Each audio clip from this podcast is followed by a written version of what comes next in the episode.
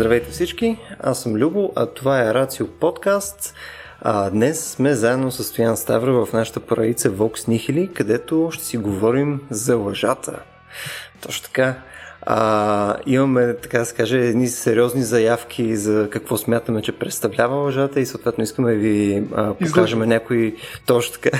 Абсолютно ще ги изложим, между няма, няма никакъв спор. Но, но искам да, да, да минем през някои от а, по, по-популярните мнения по това нещо, включая ще се върнем и малко назад в миналото. Но преди да влезем в това, искам само да вметна нещо. А, благодаря на всички, които ни съпортват в а, Patreon. А, вече имаме близо 60 човека, които по една или друга причина сме ги излагали съответно да го направят това нещо. Много им благодарим. И съответно, ако този тип съдържание на вас ви харесва, ви препоръчвам да ни съпортнете в Patreon. Така, Стояна, искаш да ти цитирам а, един мой любимец, който знаеш, че ми е любимец покрай серия други теми. Да. А, Сам Харис където той има една книжка, която е пилно към стотина страници, казва се uh, Lying, не знам дали има на български, но би трябвало, мисля, че бяха превеждали преди няколко години. Със сигурност има едно PDF, че са ме виждали на български преди някакви 6-7 години. Uh, той реално е доста крайен в, в uh, мнението си за лъжата и казва следното нещо. Сега това, това превод е мой малко е усъкатен, но все пак ще добиете представа. Той казва следното. Лъжейки, ние ограбваме другите от визията на света какъвто той е.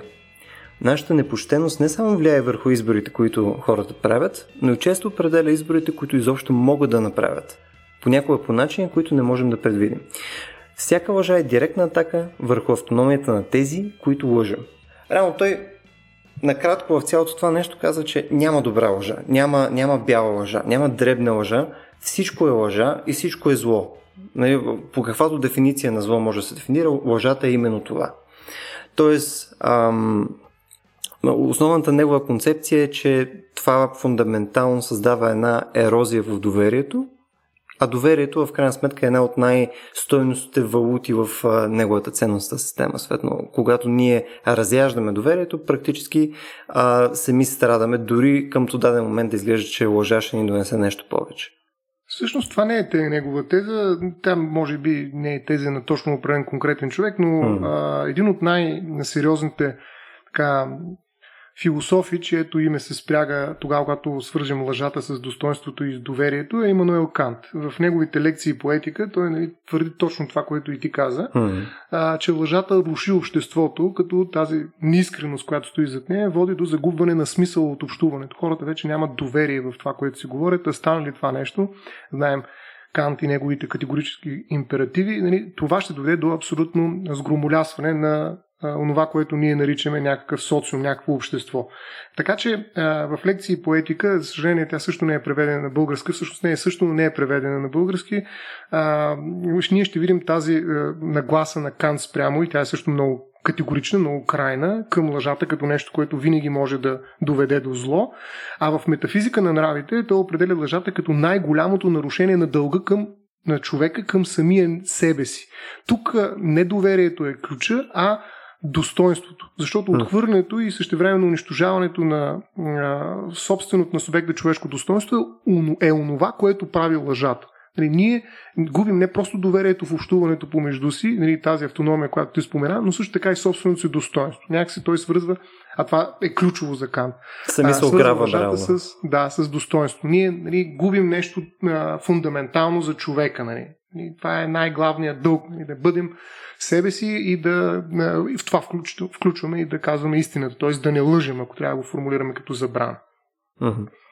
И тук, между другото, не знам, първи път като прочетох специално нали, тази дефиниция, че лъжата винаги, винаги е зло, смисъл, както може би всеки човек на света, веднага си представих 20 неща, които нали, в моята глава очевидно няма как да са чак толкова голямо зло. Нали, от минималните неща, тип, нали, някой ти казва, е, здравей, как си? Ти кажеш, а, супер. А, рано не си супер. В смисъл, в добрия случай не си никак, а в лошия случай се чувстваш ужасно, обаче просто нямаш нужда от този разговор.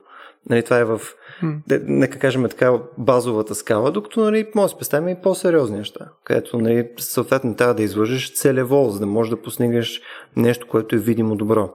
Не знам, какво е твоето отношение към това състояние? Как го мислиш ти?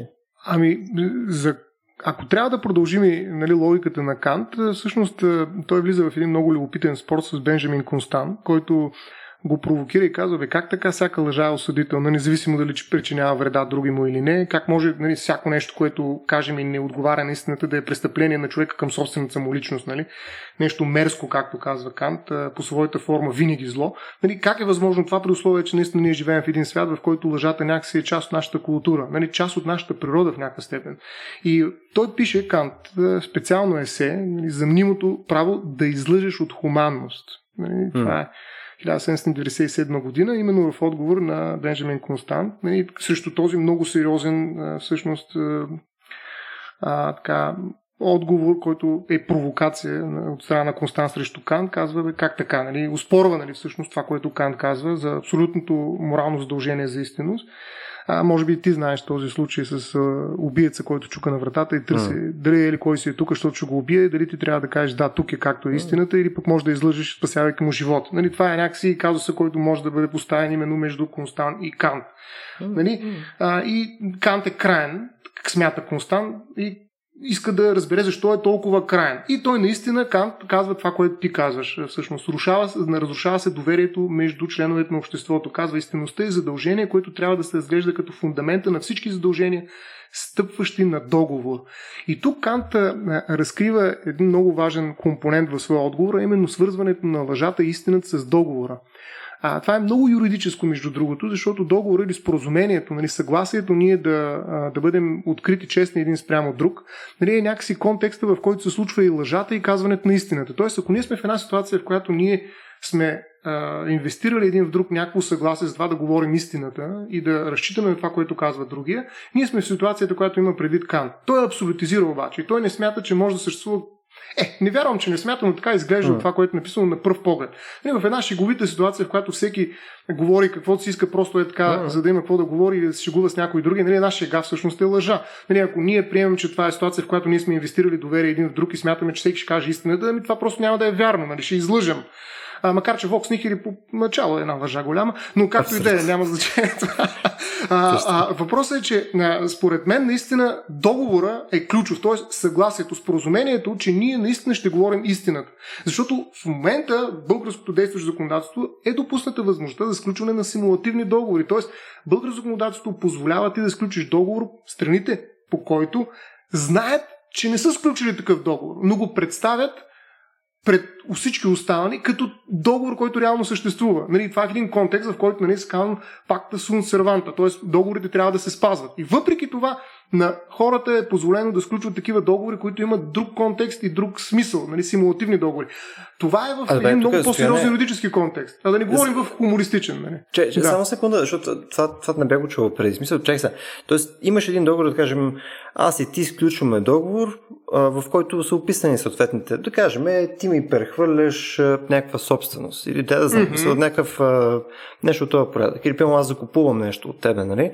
Обаче, съответно, ние, ние не пристъпваме съответно до дадената покупка или прехвърляне и така нататък, а просто приемаме, че това е някакъв проформа договор, който само го декларираме някъде. Пълно казваме, ние ами... списахме договор, ето го, той в този случай различава ли се по някакъв начин от другите договори mm-hmm. или единствено разчита на това аз и ти да не встъпим в това действие, което е в договора? Той е нищожен. Симулативният договор е нищожен, т.е. той не поражда правни действия между страните, както и спрямо трети лица. Но, тъй като правото е по правило формално, нали, това, че формално сме сключени договор, означава, че на практика сме го сключили. Ако в закона не беше написано изрично, че той е нищожен, което всъщност е начинът, по който българското законодателство позволява съществуването на симулативни договори. Да речем, не е позволен сключването на симулативен брак. Ние не можем с тебе, макар че трудно ще стане в България, но да сключим симулативен брак. Не, не. Защото а, брака е нещо, което може да бъде само истинско. истински. да. да. То се, или се сключва, или не се сключва. Докато при договорите не е така. Може да си кажем, че аз ти прехвърлям един имот, в Лозенец или където и да е било другаде. Обаче всъщност нашето желание не е да прехвърлим този имот, а просто да имаме един договор, който да служи като парлама, да речем пред някой друг, мой кредитор, да речем, да го излъжим, че аз вече нямам имоти. И затова нали, сключваме този договор и казваме, аз нямам такъв имот. След, обаче, за да разберем, нали, да разкрием тази лъжа, да я наречем, ние изключваме така нареченото обратно писмо или пък някакъв документ, през който ние всъщност уреждаме отношенията си и казваме, че всъщност ние нямаме намерение да прехвърляме собствеността върху този имот, а само го правим така проформа. Ага. Но това не означава, че докато не разкрием симулацията, тя не действа и не функционира реално. Тоест това е една съвършена лъжа, която е скрита между нас. Нали? Ние имаме споразумение относно лъжливостта на другото споразумение. Едно явно, това се нарича нали, а, нищожно или симулативното а, споразумение и едно тайно, прикрито, което е действително и което реално урежда отношенията помежду ни. Това е така, разбира се, наречената а, относителна симулация, при която имаме както явно, така и прикрито споразумение. Може да има Ага. И, а, и, и абсолютна симулация. Но това са доста сложни, нали, може би. Тоест, не е ама, да това е много интересно, защото равно ти практически си имаш договор, договор и в последствие ти имаш нещо друго, с което правиш уведомление, че този договор съответно е Бошлав. Те едновременно се случват, да. Да, да. Е, това е доста интересно. Да, да, да. Смисъл да имаш договор за договора, като втория скрития договор казва, че този, който е видим за всички останали, всъщност не обвързва страните и е симулация, т.е. тя е нищожна по, силата на закона. Така че виждаме как правото функционира с такива много любопитни инструменти, които са, така, как да кажа, не са изобретени от вчера, те ги има още в римско право. Т.е. нещо, което има много голяма дълга история, което работи с лъжата на практика. Hmm. Но виждаме, че как да кажа, определящото е какво ще се разберем. Ще се разберем да говорим истината и да сключваме договори, които са реални, отговарят на нашата воля, на това, което сме се съгласили помежду си, или ще се разберем пак с едно реално споразумение, за това, че друго споразумение е симулативно. Тоест, то няма за цел да бъде, да казва истината, да прави онова, което ние искаме в отношенията помежду ни. Hmm. Нали, тоест, за мен, а, как да кажа, Кан пропуска тази възможност на хората да договарят срещу договаряне. Т.е. да правят възможно, това са така наречените резерви също така при едни преговори или при разговор, да правя резерва и да кажа това, което казвам, не искам да ме обвързва, не искам да е реално, не искам да има правни последици, които действително ще настъпят за мен. Тоест това е една лъжа. Просто го казвам, нали, просто го правим, но нищо повече. И това е нещо, което пропуска каза, защото има ситуация, има контекст, в който хората могат и даже в някаква степен трябва да се държат по начин, който Кан би нарекал абсолютно зло, нали? защото лъжат. Но, Точно така. То, то в е интерес това е... А, Конкретно имаш обстоятелства, в които стандартното е да се излъже. В смисъл, било то неформални, като това, което ти цитира, пълно стоиме на една маса, пиеме бири и конкретно говориме глупости. В смисъл, никой не очаква нали, в този момент нали, ние да стоиме да си разкриваме най-дълбоките тайни от света и всичко останало. Нали, но почваме да преувеличаваме. Нали. Отидох и лових една е така риба след такова око. Нали. И съответно, нали, те са, а, аз същото преди две години две такива риби. Нали? Съответно, то е а, някакво преувеличение и никой на масата няма презумцията, че този човек говори истината и ти, примерно, ако си човека, който казва тази неистина, нали, смисъл, където правиш това преувеличение, също не си с впечатлението, че хората стоят и ти вярват, че всичко е, а, нали, ти си най-големия лъжец на света. Напротив, контекстът там е фундаментално различен и то не мисля, че разгражда каквото и да е доверие. Напротив, контекстът е много, много, много различен в този случай. Искаш ли да разкажа един вид, сега сещам така съвсем спонтанно, а, за това как в една селска кръчма, единия там от пияници, да ги наречем така, благосклонно бих казал, а, говори за внучето си, как внучето му отишло в Америка, как започнало да печели ни големи пари, как си купило яхта, два имота, как научил още пет езика, говорил ги отлично, нали, просто свободно, как след това отишъл да се запознае с президента на Америка, как станали големи приятели, пиели си, пушили си пурите и така нататък. И нали, като разправя цялата тази работа, другия нали, дет седи на маста и пие. Той вика, искаш ли да ти разкажа аналогичен случай? И айде, разкажи аналогичен случай. А Бай Иван от нашото село, защото от друго било село, нали? най го знаеш. А, Бай Иван, като го прави коча, му изправи рогата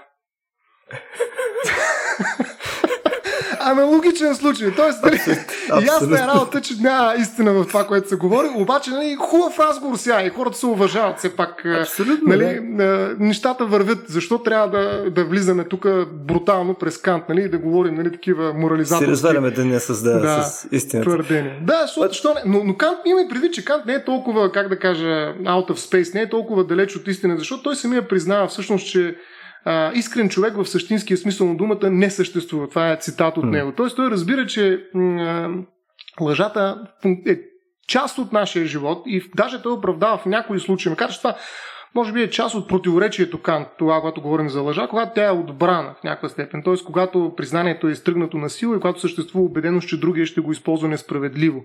Но това е много, така как да кажа, скрита хипотеза, условие, което Кант вкарва на много малки места. Т.е. все пак има някакво противоречие в неговата теза. Аз не бих казал, че той до край е убеден, че е възможно човек да удържи на тази негова позиция да. винаги при всички условия да казва истина. Да, то в някакъв смисъл, нали, това да, да лъжеш е, е, може би, едно от най-естествените неща, които може да си представиш. Нали, то е, виждаме го и в природата, нали, там с мимикрия, с нали, начин, mm. по който да заблудиш е, хищници и така нататък. Има много як цитат, между на твоята любимка Сюзан Зонтак Mm. Което е, отново аз не знам официалния превод как е на български, но е нещо от порядъка на нали, обикновения език или обикновения разговор е просто а, сбирщина от лъжи. Мисля, когато просто си говориш с хората, нали, всичките тези меки а, лъжи, които нали, са нали, как си, добре съм и така нататък, като просто са нали, някакво удобство, за да върви разговора нататък. А реално mm. вече другото нещо ти е нали, там, където вреди съответно лъжата е, може би в повече, по, по-различни домейни. И тук, между другото, искам само да, да вкарам още един ам, така да се каже, още едно обстоятелство, в което може да си представим, че те лъжите може би не са а, задължително вредно нещо. Сега, примерно, а, ако нали, сме на маса и така нататък привлечаваме, това е едно нещо. Но, примерно, в бизнеса, нали, може да кажем, че всъщност за бизнеса е много важно нали, ти да си честен, да имаш репутация на, на честен, справедлив партньор и така нататък. Но пък има случаи, примерно особено в търговия и прочее, където отново се приема, че а, в серия ситуации всички на масата ще лъжат. Абсолютно всички, всички ще преувеличават и така нататък. И, и всички знаят това какво значи. Защото то винаги се лъже с нали, може да прецениш всеки с какъв процент ще излъжи и така нататък, така че отново да излечеш истината. Нали, и, това е очакването. И ако не го правиш, ти очевидно си бълък, защото нали, другите хора на масата ще знаят, че не го правиш, съответно тогава няма да имаш пък уважението на останалите. И как се представяш ни търговски преговори без, айде да не кажа лъжа, без несподеляне на част от информация, т.е. без премълчаване? Точно така. То, то е, то е а, нека го кажем така, то е като още едно ниво на, на разговор, което се случва под разговора. В крайна сметка, mm-hmm. нали ти казваш едни неща, той човека ги чува тези неща и, и си го коригира сам за себе си. И който най-добре може да навигира това нещо, съответно може да извлече най-много тази ситуация. И не, не е злонамерено, не е с цел нали, да, да се прецака някой, въпреки че нали, това го има, а е по-скоро по този начин изглежда самия разговор. Абсолютно прав си. Нали, тук не само тези разговори между търговци, преговори и така нататък могат да бъдат посочени като пример, но също така и дипломацията. Ти представяш ли си на една дипломатическа среща между най-големите, да го наречем, които имат някакъв конфликт във връзка с острови в Южно-Китайско море, нали всички да говорят истина. Ти си убиец, ти си такъв. Това, това е абсурдно. Те първо няма да. да се съберат, второ, нали, резултата ще е катастрофален за, целия свят най-вероятно. Така че дипломацията е, как да кажа, изкуството да лъжем, за да предотвратим вреда. И това е нещо, за което нали, ти спомена, което е ключово, когато а, гледаме моралната а, стойност или моралното значение на лъжата. Дали тя води до вреда или пък предотвратява вреда. И тогава вече, може би, можем да предложим едно много по-нюансирано морално отношение и оценка на лъжата. Лъжата, която води до вреда е лоша, лъжата, която предотвратява вреда, тя може да е даже някаква, някаква форма на благодеяние, нали, на милост, е нещо хубаво и добро. И ето първото разграничение, което бихме могли да направим в рамките на лъжата, вече излизайки от тази крайна позиция, че всяка лъжа е зло. То в крайна сметка, тук това, което казваме, както в серия други епизоди за сходни такива големи теми, е, че Лъжата в случая също е инструмент и съответно този инструмент вече зависи как ще бъде използван. Сега, примерно, аз до някаква степен, ако все пак да се дистанцирам за секунда, аз до някаква степен съм съгласен с Сам Харис и с Кант съответно. Мисля, аз съм съгласен, че по-скоро а, усреднено може да по-скоро да води до, до вреда, а, не знам на база на какво го казва това нещо. Мисля, аз не знам данните, които те са видели или, или съответно какво е, каква е тая база, която им позволява да правят това силно твърдение. Но, примерно, от мое наблюдение, чисто субективно, без да го базирам нещо, мога да кажа, че съм по-скоро склонен с, да, да повярвам. Мисля, бих предпочел наистина да живеем в свят, който повече клони към това да не, да не лъжим. Но в никакъв случай не мога да кажа, че, че е вреда на цяло. Мисля, по-скоро аз да си го приемам наистина като инструмент. Пак бих казал, че това е така, но само в определен контекст и то договорен контекст, както да. нали, си личи от думите на Кант. Нали. Тоест, докато говорим за сключване на договори, за спазването им, за стабилност на отношенията и прочие, съм окей okay с това нещо. Да, осреднено, както ти казваш, може би чисто утилитаристично е по-добре да казваме истината, макар че Кант изобщо не е утилитарист. Нали. Става въпрос за категорическия императив. Mm. Той казва, ако всички го правим, какво ще се случи това, ако всички лъжим. Нали. Ясно какво ще се случи, с срути обществото. Но всъщност не е така. Нали, ние всички лъжим, както казваш Точно много така. добре. Ето гледай какво стана с а, обществото направо. Да, и обществото ни разцъфтя. Нали, как да кажа. В смисъл, на, на, някой смята, че нашия мозък на човешките същества на предвид се е развил и се е големил ен на брой пъти, благодарение на това, че сме се научили да лъжим. Нали, Аз винаги си мисля, че... че е заради месото. А, а, някои смятат, че всъщност роботите ще станат човешки същества, нали, в кавички, т.е. ще бъдат от нашия тип нали, субекти, тогава, когато успеят да ни излъжат убедително. Тоест, а, до такава степен да, лъжата е част от нашата природа и, и символизира това, което е постигнал човека, че всъщност а, точно обратното на това, което казва Кан, като че ли можем да видим. И разбира се, едното и другото не е вярно, защото има, пак казвам отново, контекст, в който лъжата може да съществува много по-комфортно. Да речем в семейството. Нали, mm. Дори да искаш да кажеш нещо лошо на детето, нали, вижда, че не се справя, да речем, с нещо.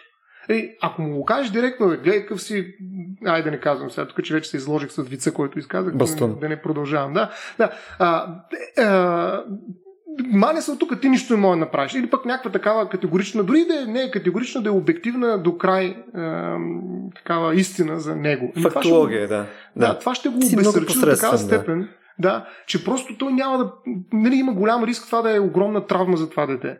И всъщност част от патернализма, който се налага като модел в отношението родител-деца, е свързан с това родителите правилно да лъжат детето и съответно да научат детето също да лъже, т.е. на добри относки да го научат.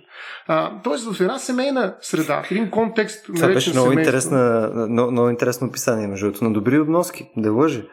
Много ами, ми хареса приравняването. Това, това между да е точно така, да. Това е точно така. А, разбира се, до някъде. Това пак не може да се абсолютизира, защото наистина, ако някой каже, сега това е те, ако само лъже, смисъл, то е ясно, че научили се, научили се. Колко ще стане като любо, да. А, да, е, така, че то има някакви граници. Т.е. да се научи в кой контекст е добре да излъже, в кой контекст е абсолютно задължително да каже истината.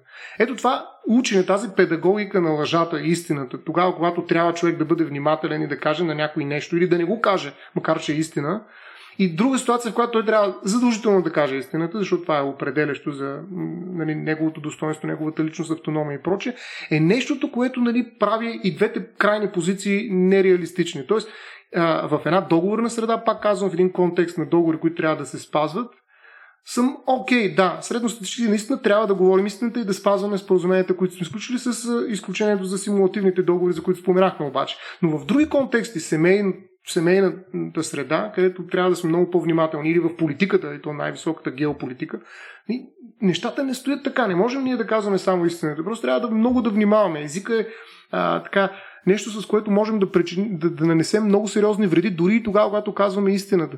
Даже някой смята, че всяка дума е лъжа. Добре, а тук специално покрай децата ми стане любопитно, защото ти имаш деца, аз нямам, мисля, не съм имал това, нали, този опит. А, е, примерно да, да им дадеш някаква критика за някакви техни неща, които те са направили и така нататък, и съответно да им, да им кажеш нещата пекалено остро и съответно да, да им а, просто практически да им спестиш нещо, нали, е едно. Обаче, пълно, имаш и директни лъжи, които, които ти изрично лъжеш децата си. Пълно, ще отидеш и кажеш тук там, примерно, дядо Коля да донесе подаръци. нали? Или пълно някакви такива неща. Това според тебе, това, това, е, това по-скоро е полезен инструмент или, или е момент, който е, е някаква, някакъв тип патерица в образованието на детето, съответно как се държи в социални ситуации? Ами, между другото, фигурата на дядо Коледа в педагогиката е изключително любопитен феномен. А, дали mm. трябва да кажем на децата истината, че дядо Коледа не съществува. Сега бих казал единствено това, което аз смятам, защото тук наистина може много неща да бъдат казани и те да бъдат напълно различни като твърдени. За мен, как да го формулирам най-точно, а, определящо е въображението. Значи това, което казвам на дъщеря си, Адриана, за това дали има коледа или не, и съответно дядо коледа или не, е, че ако вярва в това, го има. Така че в момента, в който спре да вярва, ще приключи съществуването на дядо Коледа. И това да ти каже е много вярно според мен, защото тук вярата е, е определяща за, за една такава особена форма на съществуване на истината, на истината като онова, в което вярваш. Защото има и друга така, дефиниция за истината. Нали, истината е това, което е. Нали, ние го установяваме емпирично с доказателства и точка. Има ли го? Няма го. Значи е лъжа. Обаче, ако вярваш, въпреки че го няма, примерно тук, между другото, сещам за светия Августин, който каза, че по-скоро би се усъмнил, че живее, отколкото да се усъмни в истината. Нали? Той има преди съществуването на Господ. А, вярата прави онова, в което вярваш истина за теб. Така че, чисто субективно, ние сме си говорили с теб за тези неща и ти знаеш колко крайна може да бъде моята позиция mm-hmm. относно субективизма. А, наистина, докато вярваш, това нещо е истина за теб. Точка. Нали, това е доста... Говорим в социален план. Дали е истина за другото дете от съседната маса, чийто родител му е казал, бе, стига, бе, ти колко години стара и продължаваш вярваш тази дял коледа. Той казва, бе, аз стига и ти ще ми говориш тук дял коледа. За това дете не съществува дял коледа и съществуването на дядо коледа е лъжа. Но за детето, което вярва, в крайна сметка съществува ли любовта, аз ще попитам. Бе. Нали. Малко по-абстрактно, разбира се, ще избягам а, mm. в една друга посока, но любовта съществува докато вярваш в това. И затова, ако си спомняш малко, преди малко казах, че всяка дума е лъжа. Всъщност всяка дума се опитва да изрази някаква реалност, нали така? Но изразява по един толкова богат начин, че всъщност ние във всяка дума може да открием толкова много лъжа, нали, т.е. нещо, което е брак и не отговаря на реалността, че в един момент ние ще се окаже, че само затъваме в а, думи лъжи. Нали, всяка една лъжа която ние произнасяме, всъщност е вградена в думата, която използваме. Една дума кон. Има ли кон някога? Някой съществува ли кон? Просто кон. Има конкретни коне, но кон е една концепция, която е абсолютна лъжа. Тя е идеална структура. И оттам нататък ние вече почваме да лъжим, когато говорим за такива абстрактни понятия. Нали? И от тази гледна точка, факта, че ние сме словесни същества, и с факта, че ние с думите може да създаваме нещо, което не съществува, и това е според мен най-големия а, дар на човека, най-голямата му привилегия спрямо всички останали живи същества, че той може да си въобразява. Ето една четене на една книга. Нали, една книга е определено разказва една mm-hmm. лъжа, дори да е по истински случай. Нали, но ние създаваме една реалност, един свят, една виртуалност, ако искаш. Нали, това е, влизаме в виртуалната реалност още повече, нещо, което е още по-модерно. Ние създаваме един свят, който е реален за нас, който е истина за нас. И благодарение на това сме на върха на пирамидата в нашата природа, нали, поне на планетата Земя. Тоест това е много, много голяма сила. И за детето е същото според мен. То трябва да се научи с това да работи с въображение, т.е. да създава неща, които не съществуват реално. Да ги поддържа, да вярва в тях и да гради собствени светове. Това е част от неговата автономност. Мен го питаш. Нали? Това е моят отговор за Надриана. Докато вярваш, ти имаш способността да създаваш какво? Еднорози, да го наречем. Точно така. Това, между е доста, доста Тери Пратчет подход. Не знам дали си чел mm-hmm. малки богове. Точно в смисъл, стига да вярваш, съответно то съществува. И колкото повече хора вярват, колкото по-силно вярват, съответно толкова по-истинско е даденото нещо. Сега, аз тук не съм сигурен, че съм съгласен с теб, между другото, за, mm-hmm. че, че, концепции, че думите нали, като концепции съответно са просто удобна лъжа, с която да могат да се правят неща. По-скоро не, те са малко по-различен тип инструмент. Тук малко според мен разширяваш дефиницията на какво е лъжа повече отколкото, отколкото ти позволява самата дума. И тук може би е полезно да се замислиме, нали, всъщност какво, какво наистина е лъжата. Нали, защото ние тук ще го ползвахме като серия а, различни mm. дефиниции. Пълно от неказване, нали, през а, съответно а, и, изрично а, нали, казване на неистини и така нататък, но имаш много, много допълнителни нюанси. Сега, нали, нюансите може да е контекста, където се казва даденото нещо, обаче може да е и съответно просто начин по, който, начин по който се извършва даденото деяние. Сега, примерно е това, което ти спомена, че а, литературата, дори да описва някакво конкретно събитие, е форма на лъжа, съм напълно съгласен. Нали, ти ако направиш една история, да кажем, а, пишеш някакво фентази или съответно а, някакъв кратък стих или напишеш есе, то практически то това е някаква форма на лъжа. Ти, ти създаваш някакъв свят, нали, който той не, е, не описва реалния свят или винаги има някаква разлика спрямо реалния свят, но това все пак има стоеност. Точно това така и с думите. Точно, Точно така и с думите. Думата описва нещо в реалния свят, но никога без остатък. Но не винаги има нещо повече. Да. И това нещо повече, това, което дава езика и това е неговото богатство, е лъжата. Нали, тази интерпретация, тази възможност да вкараш много неща в една дума. Ето, същата работа е с думата, самата дума лъжа. Нали, това е една абсолютна лъжа, думата лъжа. Защото ние ще вкараме в нея страшно много неща, които не отговарят на истината. Всъщност лъжата е един социален феномен. Това е нещо, по което също се договаряме. Какво е лъжа и какво не е. Тоест ние отново го изобретяваме, ние го създаваме.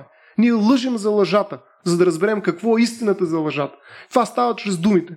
Тоест отново имаме една такава мета игра с истината и лъжата, дори когато говорим за истината и лъжата. Ние не можем да избягаме от, е, как да кажа, тази ам, прокаженост с лъжа на думата. Нали, смисъл на думите. Думите винаги ще ни избягват нали, в своята истинност. Те винаги ще са нещо повече от истината. Нали, ако изобщо можем да кажем, че има истина всъщност. А добре, тук стояне, сега разбрах какво имаш пред конкретно, защото те, те са някаква, някакво приближение думите в този смисъл. Тук трябва да направим, може би, един епизод конкретно, който е за езика, но а, ако си представиш, че думите Утърпено намираме начин, по който всъщност да описваме реалността абсолютно точно. И съответно създаваме език, който ни позволява да кажем конкретно прямо микрофона, който ти ползваш, нали, да го наречеме микрофон 196578215 и така нататък. Съответно някакъв placeholder. Нещо, което конкретно много, много ясно да дефинира това, което аз имам. И, и няма а, доза съмнение, няма а, схема да се приеме, че аз съм казал нещо друго, а конкретно този обект назовавам. Тогава това би ли било лъжа или по-скоро това си мислиш вече, че би било истинското описание на реалността? Ето това, което направи ти, разграничението между думи и числа. А, даже го направи, когато каза mm-hmm. точка и така нататък. Това Точка. е, между другото, нещо, което се опитват да направят програмните езици, според мен, до някъде, а именно да превърнат думите в числа. И когато имаме числа с точки между тях и така нататък, ние ги пръщаме в команди, които се предполагат, че ще бъдат еднозначни. Нали? Те ще предизвикат uh-huh. едно и също нещо и ще бъдат и самите себе си. Нищо повече от това. Нали? Но това е загуба на езика. Това за мен не е език. Това е всъщност края на език. Езика нали, в неговото човешко съществуване е такъв, какъвто го познавам през думите, поне аз, е нещото, което ни позволява да избягаме от тази точност, която ти търсиш и на която uh-huh. държиш. Затова в математиката 2 и 2 винаги е 4, в е, нали, езика това никога не е така и слава Богу. Нали, затова това са две различни полета, затова има нали, точни науки, нали, фундаментални и социални, хуманитарни и така нататък. Тоест, това са две науки, които много трудно наистина, дори и през езика се срещат, защото наистина те разчитат на съвсем различен фундамент относно това, включително какво е лъжа и истина. Нали, какво е истината за любовта? Нали, коя е истината? А, истината mm. за гравитацията. Нали, в един случай истината за гравитацията е някакси по-лесно дори да говорим, макар и на езика, който лъже, нали, да говорим за гравитация. В един момент ще се включат и някакви числа или пък формули и прочее, т.е. математиката ще ни помогне да удържим нали, тази сила на езика, но в момента, в който почнем да говорим за истината за любовта или за лъжата, забележи, което е разговор не на математиката, а на философията, най-грубо казано, в един момент нищо не е в състояние да удържи нали, този поток който създава това завихрене от смисли, които наблюдаваме в рамките на различните думи, тогава, когато ги изглобяваме в един разговор, както правим с тебе. Тоест, това е, как да кажа, специфично човешкия феномен, за който много пъти сме си говорили и пак стигаме до него в крайна сметка. Тоест, няма как да изобретиш думи, които да се така, самоунищожават в момента, в който ги кажеш. Нали, без остатък. Винаги другия може да изобрети нещо, да създаде нещо, да излъже нали, самата дума, да вкара в нея нещо или аз, или по някакъв начин комуникацията Тоест... да излезе от тази дихотомия истина-лъжа. Тоест самото действие ти да, да се опиташ да конкретизираш езика много повече, просто а, премахва вече комуникацията по начин, по който я разбираме в момента. Ами да, да, това не е комуникация. Това просто става mm. вече нещо друго. Не знам как да го нарека, но това... Репортуване на реалността става практически. Ами, да, и, и между другото, наистина е хубаво, може би някога да поговорим за това, защото за мен програмните езици са много интересен експеримент точно за това нещо, макар че аз не ги разбирам толкова добре. И ако ние включим някой, който ги разбира, а, не че разбирам езика да. толкова добре, но както и да е, да, това е друг разговор. Това беше такова mm. спойлер. А.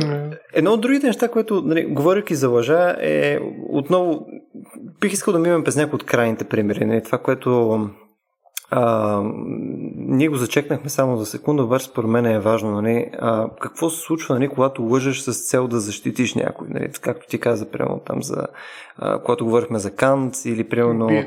Да, то, този пример също го има и с нали, нацистска Германия, съответно ти приютяваш някакви хора, съответно нали, там точно така.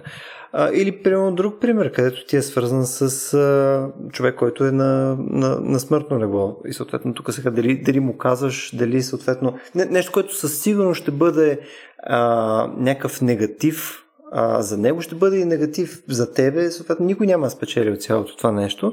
Как, как изглежда това, примерно това бреме, което този човек носи в този случай? Мисля, е ли е нещо, което как, как да го кажа, е ли е морално а, задължително той а, съответно да, да изпитва нали, тия негативни емоции, неща, които са вследствие на, тази него, на това него действие? Или съответно ние отново трябва да се оповаваме по-скоро на концепцията, която и Канти Харис нали, каза, че нали, бидейки това лошо нещо, ти практически правиш нещо лошо и съответно нормално се чувстваш зле, защото това е нещо лошо. И пак стигнахме до тази връзка между истина, лъжа и вреда и полза. Между другото, това е доста така изследвана тема, основно в областта на медицинското право, медицинската етика и така нареченото съобщаване на лошата новина. Как да съобщиш една лоша новина, до каква степен да обясниш в какво се състои нали, случилото се. Примера, който така според мен е парадигматичен, е с това да обясниш колко мъки е изтърпял човека преди да умре. Нали, примерно как умря и да почнеш да обясняваш как 3 часа се е мъчил и така нататък, като просто можеш да кажеш, нали, умря спокойно. Нали, особено ако те питат изрично нали, за това нещо и ти трябва да обясниш нали, какви точно болки, макар че едва ли някой би питал, но има и такива ситуации. Тоест, може ли да спестиш някаква част от информация, нали, което ти всъщност да, даже ние не му отговорихме до края да е въпрос какво е лъжа, но ето спестяването нали, на тази информация, която не е нужна. Нали, даването и няма да доведе до никаква полза, а пък даването и може да доведе до съществена вреда. Нали, това бреме, което ти кажеш, на истината, нали, който знае трупа тъга и страдания, нали, т.е. който получава истина, трупа тъга. А, защо да му казваме това, при условие, че той няма да излече полза от него и нещо повече ще търпи вреда? Нали, няма ли всъщност тогава истината да е а, деликт, така да се каже. Казването на истината нещо повече не просто не е задължително, ами трябва да бъде забранено. Нали, в този случай нали, говоря етично, не юридически, защото нашия закон за здравето а, изисква от лекарите да кажат всичко, т.е. цялата информация, която е налична за състоянието на пациента, на самия пациент. Нещо, което между другото много рядко се случва в България. Обикновено се споделя първо на близки, независимо от това, че пациентът е дееспособен, напълно автономен, знае какво се случва с него по принцип и може да разбере какво му се говори, но въпреки това лекарите предпочитат, ако има някаква такава новина, която е лоша, че страда от някакво заболяване, което е неизлечимо и така, колко време му остава и прочее, знаем тези най-тежките новини, mm. нали, предпочитат първо да говорят с близките. И те да преценят дали да го кажат това нещо, дали ще се отрази ето, вредата, която ще доведе казването на истината. Дали това ще се отрази върху здравословното състояние на децето, в неговата готовност да се бори до край с заболяването, дали няма да се предаде, да се отчае, да дигне ръце и всъщност да се остави на заболяването, или пък трябва да му кажат някаква част. Това се съгласува. Виж как този контекст, който също е а, юридически регулиран и е казано винаги истината. Значи няма случай, в който лекарят да може да спести някаква информация на пациента, лично на пациент. Няма по закон. Обаче, де-факто, какво се случва? Винаги се съгласува в един разширен семейен кръг между лекаря и тези представители на семейството, как да се постъпи, какво да се каже, кога да се каже, дали да се каже и проче. Нали, това е абсолютно нарушение на закона. Винаги съм се удивявал колко постоянно може да бъде това нарушение и как последователно се постъпва именно по този начин във всички лечебни заведения почти в България. Нали, сега, аз не мога да го кажа наистина така категорично, но просто колкото пъти съм блъскал с реална ситуация, тя винаги е била а, именно в този контекст, т.е. нарушение на закона. Защо? Именно за да се избегне причиняването на вреда. Нали, т.е. ето истината, както и лъжата, се оказва изключително чувствителна на това какви ще са резултатите от е, нейното съществуване. Тоест, ако кажеш лъжа, това е лошо, ако вреди. Ако не вреди, е, голям прас. Същата работа. Истината е, да, важно е да се каже истината, но ако вреди, е, дай тук помислим сега дали да го кажем. Тоест, винаги има някакви условности и винаги това е през някакво пресмятане на вреди и ползи. И тук в интерес на истината, равно ние това, което правим в този случай, ти е просто приоритизиране на кое е най-оптималният изход в крайна сметка. Нали? Ние казваме, че съответно, тъй като това ще вреди много повече, отколкото самата лъжа би навредила, Нали, съответно, ние затова не искаме да правим това нещо, а просто ще излъжеме човека, тъй като това ще доведе до по-малко вреди. Това е много да, интересно. Да, като това е нали, една от формите на лъжата. Хайде да, съвсем кратко да, да поема това предизвикателство. Какво е лъжата всъщност? А, нали, едно е така най-лесното и определене е чрез обратното на истината. Т.е. да кажеш нещо, което не е вярно. Или нещо, което е обратно на това, което е вярно. Нали, това е най- може би голямата така, като обем дефиниция на лъжата. Нали, нещо, което не е вярно, което не е истина. Всичко, което излиза отвън кръга на истината е лъжа. Като има и предвид, че винаги истината е една точка, да речем. Аз не лъжата съм, че съм съгласен между стояне. Моля? Не си сигурен. Мисля, да. че, мисля, че, защото тук що приравни лъжа и наистина, и смисъл те в, в mm-hmm. някакъв случай са едно и също, но мисля, че има разлика в намерението. Смисъл. Точно така. Аз това ти кажа, че това е най-голямата дефиниция. Mm-hmm. Това е най-широката дефиниция, в която просто вадим истината и всичко останало остава лъжа. Mm-hmm. Само, че има много други неща. Нали, това е не истината. Наистина по-скоро не е лъжа. Защото тогава какво е премълчаването? Той се оказа, че има и още повече. Защото ако не кажеш истината, ти не си казал лъжа, не си казал неистина, но не си казал истината. Тоест uh-huh. това да кажеш неистина е различно от това да не кажеш истината. Тоест uh-huh. оказа се, че освен истина, неистина, има една трета категория да не кажеш истината. Ти нищо не казваш. На практика не лъжеш. Не казваш неистина, ти просто не казваш истината. Uh-huh. Това също е премълчаването, е също форма в някаква степен на морално окоримо поведение, защото питате нещо, ти не отговаряш. Нали, отказваш отговориш или просто кажеш не знам. Макар че това вече е лъжа. Това е казване на неистина, защото знаеш. Нали, но ако не отговориш, просто мълчиш, откажеш да отговориш, ти, ти си пак в като че ли някакси по но по-скоро към лъжата отиваш.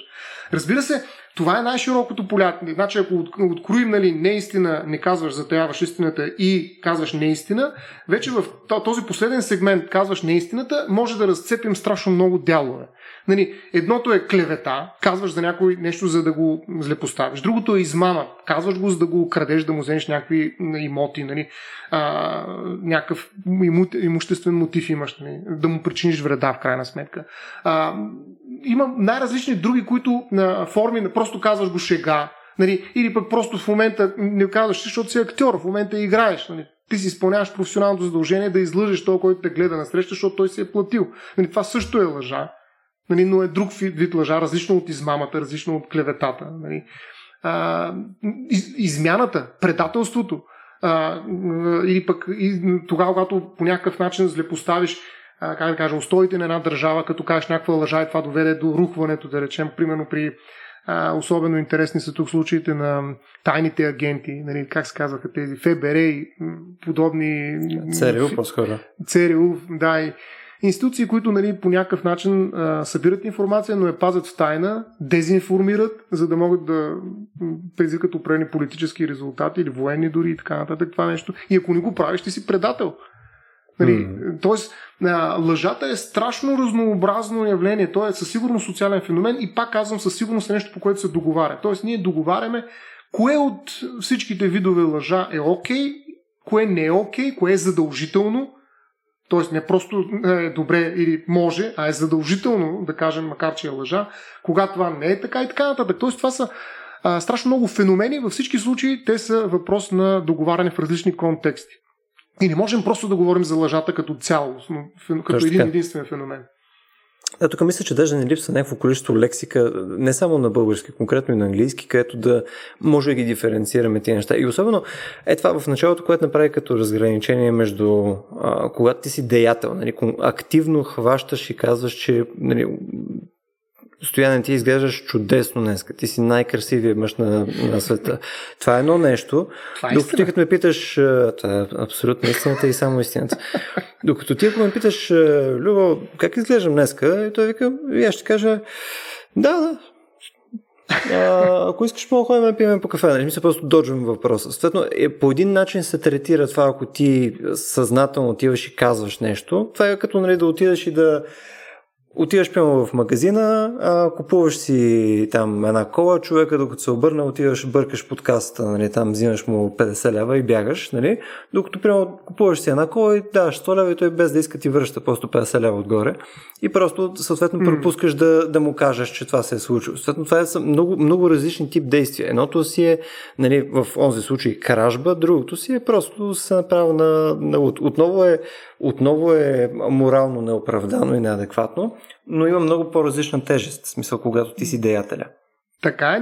Някои успорват това обаче. Ако си спомнеш с а, случая с а, трамвая, троля и проблем. Точно така. А, дали трябва да се намесиш, ако бутнеш някой, ако просто преместиш. Нали, тоест, смята се, че Да, чисто интуитивно човек смята, че когато е активно поведението му е по-наказуемо, но ако гледаме от е, страната на последиците, всъщност се оказва, че двете ситуации са почти равнопоставени нали, от моралната си укоримост. Но аз бих ти предложил още няколко варианта на думички, които могат да бъдат така, вградени в идеята за лъжа. Хитростта. Нали, хитрата лисица. Нали, изобщо хитрият човек, хитър Петър. Mm-hmm. Нали, колко противоречива личност е хитър Петър, всъщност дори като герой. Нали, Тоест, uh-huh. хитростта е много интересен начин на съществуване на лъжата. Нали, тази хитрост е на ръба на измамата понякога, но нали, достатъчно е да прочетем наистина един разказ за хитър Петър и ще видим как е на ръба на измамата, но въпреки това се удържа в рамките на морално допустимото като че ли и в някаква степен дори и на а, морално не просто а, разбираемото, ами в някаква степен и положително, защото Хитър Петър е положителен герой. Той успява нали, да наложи себе си, въпреки неизгодната ситуация, в която се намира той, и нали, някакси е даже положителен герой като представител на... на не, не е като Байганю, да речем. Но нали? между другото, знаеш ли защо това, аз, аз си мислил по съвсем друга линия, между другото, за, за Хитър Петър конкретно. И както и разните истории, където идва, примерно, бедняка в а, нали, двореца и отива при владетеля и така нататък. Нали? Винаги, винаги има някаква форма на измама. Не, не задължително измама, но просто Хитрост. По точно хитрост, да, борави хитрост. просто с реалността по начин, по който надвива другия интелектуално в някакъв смисъл. То това се случва. Mm. Не знам ли се забелязвам, а поне аз не се сещам на Изус за пример, където това нещо се прави от някой, който е всъщност богат с а, нали, активи, нали, съответно отива при някой, който е в някакъв смисъл по-нисък статус от него и така нататък и отива и го преебава него и всички са супер хепи от този резултат. Робин Худ. Да. Да, съответно винаги, винаги ти е свързано с това, че някой от, отдолу успява нали, да надвие някой, който е отгоре. В смисъл, а, и, и заради това заради това този тип е хитрост е оправдан и съответно окачествен като позитивно. Но в момента, в който обърнеш тавата, нещата изглеждат много по-различно. И, и, и нали, ти ако си представиш да кажем, нали, а, съответният там пилно пекар или който, нали, който а, Хитър Петър е излъгал за нещо, нали, той отива пилно при Хитър Петър и го пребава него допълнително. Еми, никой няма да му хареса тази приказка, напротив, никой няма да разказва, ще я забравят на следващия ден, това ще е ужасно. Ами, знаеш ли защо според мен? Според мен тук определяща е именно тази асиметрия, която се преобръща. Всъщност, Давид успява да победи Голият. И това го има, виждаш, в библейския сценарий. Разбира се, там пак има хитрост. Нали, прашка, така, инструмент. Може да намерим тази хитрост, можем да открием, нали, сега малко насилено, но хитър Петър в Давид.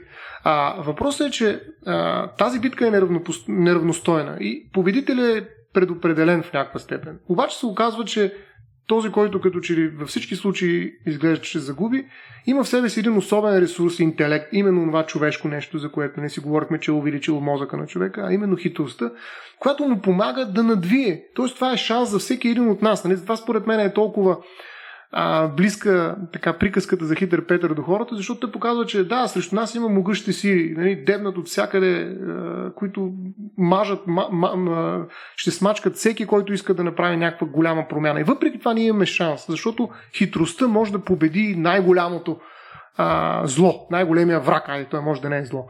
А, и в тази всъщност в този разказ, в тази приказка се съдържа една надежда, че всяка асиметричност, която е факт, нали, във всички случаи ние се борим с хора, които много по-големи възможности от нас, всеки е изпада от такава ситуация и не само хора, а системи, изобщо процеси, но ние имаме шанс да преобърнем нали, тази асиметричност, да победим. Тази надежда всъщност идва от хитростта. Така че а, за мен хитростта е именно начин, по който лъжата може да работи позитивно и да дава надежда даже, нещо повече.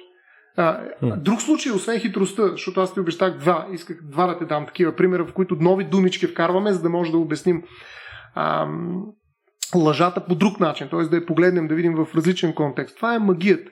Нали, това е магичността на разказа, приказките за еднорозите, ако се върнем отново пред децата, приказките за дядо Коледа, за прекрасният свят на феите, а, за митологичните пространства, в които има най-различни а, красиви същества, които а, така пълнят детските глави, души, а, приказки, разговори и така нататък. Това е една магия, в която едва ли някой възрастен вярва до такава степен, че ще каже, да, да, в Южния парк са всъщност на ери къде си нали, тези същества, отидете и ще ги видите. И ясно е, че това е една създадена иллюзия, която се поддържа. Това е фантазия, която ние поддържаме от децата. Но тя ги изпълва с нещо, което е ценно за, не само за децата, но и за цялото семейство и за цялото общество. Не, тя ги изпълва с едно усещане за това, че света може да бъде добър, отново надежда, както беше и при хитростта. С, с това, че ние всъщност имаме шанс, че нещата може да са добри, а не, че живота е страдание. Нали, Буда идва и размахва всичко и казва, или пък Декарт вика, това е лъжа.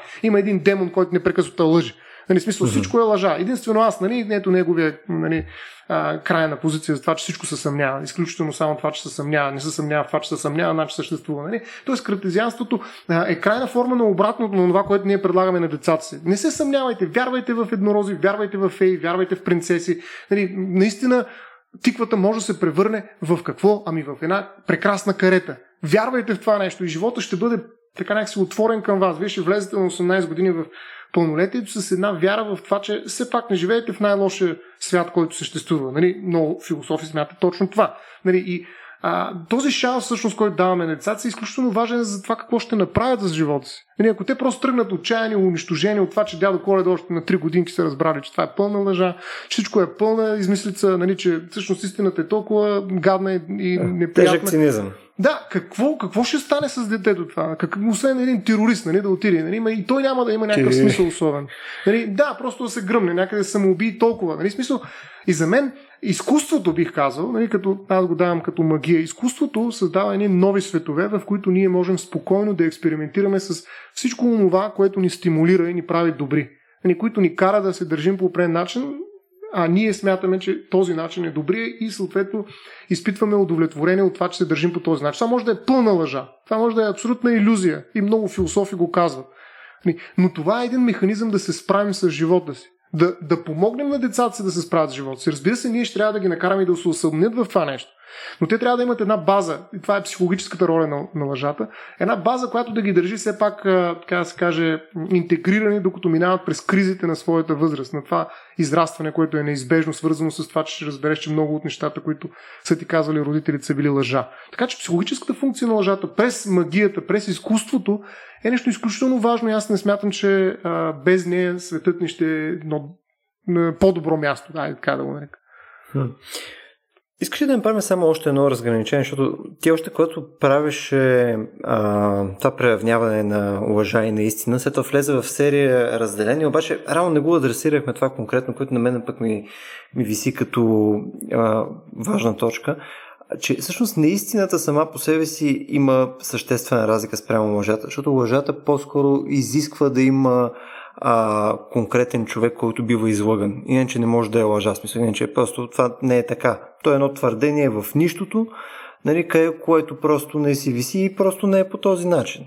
И тук е тази дефиниция, която бях ти казал още преди да запишем епизодчето, което, mm. а, което според мен е по-близко до реалността, е, че лъжа ти е нарочно да заблудиш другите, когато те очакват конкретно честна комуникация. И а, това е свързано с твоето наистина изрично намерение да ги въведеш в тази заблуда. Нали? Тоест не е само да, да го твърдиш това нещо.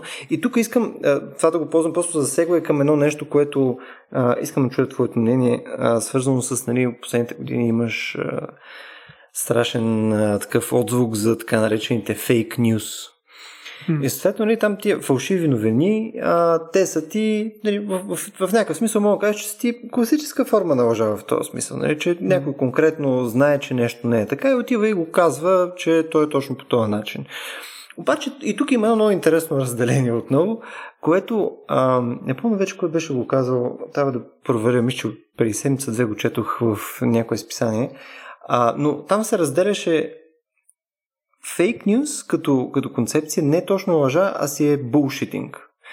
Тоест, те правят следното разграничаване. При лъжата ти знаеш, че лъжеш, знаеш каква е реалността, отиваш при някой и конкретно него го лъжеш и той бива заблуден. Докато при тези фалшиви новини, ти съответно а, може да знаеш, че лъжеш, но няма значение. В смисъл, ти не, не е нужно да се съобразяваш с това каква е реалността, не е нужно да, да го държиш консистентно спрямо твоите лъжи, защото ти да кажем, излъгал си а, Петко, да кажем, че днеска да можеш да излезеш, защото нали, тази стоиш с а, жена ти вкъщи нещо да вечерята, ама всъщност си ходил, пил си бири с Любо, нали, съответно е бил свинщин и сега трябва да помниш за напред, че това се е случило, че конкретно днеска това се, нали, трябва да, да имаш някакъв наратив, който ти позволява това да го помниш е, това е лъж, на лъжата краката са къси, имаше. Да. Съответно, това изиска някаква енергия, някакво време и така нататък. Това прави комуникацията по-сложна, докато при фалшивите новини ти не си обременен от това нещо. Ти, ти равно просто а, бълваш нали, една такава някакъв наратив, който е в някаква посока, но не е нужно да е консистентен а, един с друг.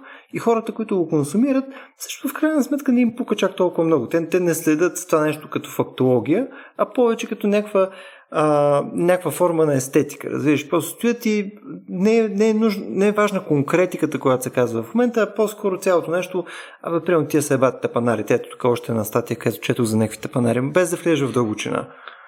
Да. да. Ами всъщност приказката за Снежанка и седемте джуджета според тебе фейк нюс ли?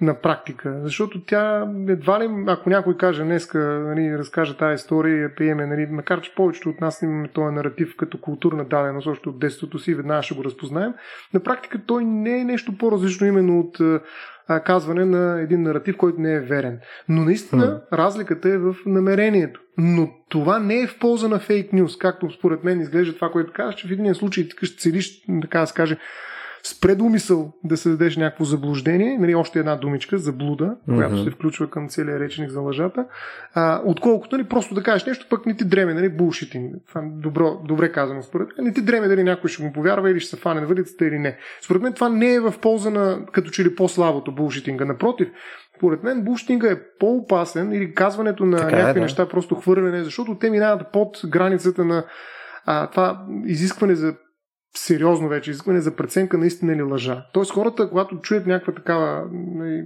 новина, която не е фейк нюс, ами е сериозна, нали, така, с претенция, така да се каже, нали, те трябва да направят това решение, да приемат дали това е истина или лъжа. И това е в някаква степен дори политическо решение. Това е политически акт, някаква степен, особено когато става въпрос за политическа новина.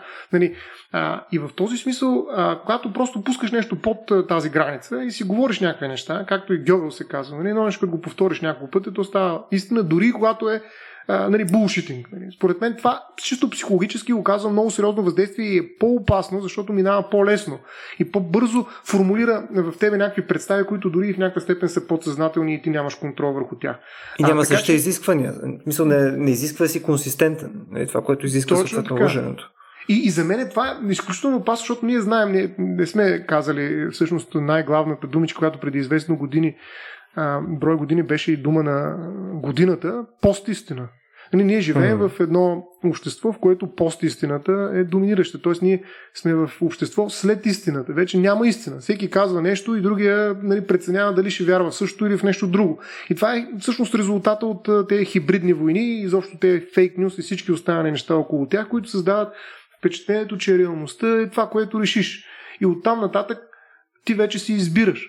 А, като кой ще убеди, не зависи до голяма степен от аргументите му, а от това дали ще го харесаш. Тоест, какъв шоу мене. Нали? Ето вижте какви политици не управляват нали, в това отношение. Така че, ам, наистина а, бих казал, че не просто булшитинг, а нали, имаме един шоуменизъм, така да го нарека, а, при представянето на някакви неистински наративи, които обаче ти възприемаш, защото просто ти харесва този, който ги изиграва. И това е едно лошо изкуство. Не е онова изкуство, за което говори, в което нали, човек може да намери доброто в себе си и да го удържи, а е нещо, което обикновено някой манипулира отзад. Нали. И това се вижда с тролове, така наречени в интернет, които нали, веднага атакуват позиции, които са и политически или економически опасни за някой, който си плаща на тези тролове.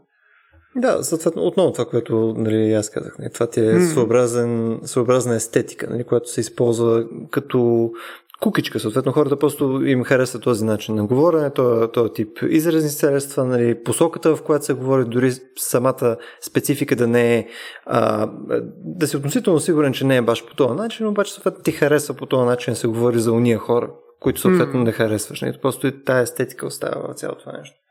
Да. Стоя, тук между другото остана една доста голяма тема, свързана с лъжата и викам все пак да се метнем на нея, тъй като, mm-hmm. тъй като, тъй като мисля, че ще пропуснем голям, голям залък иначе.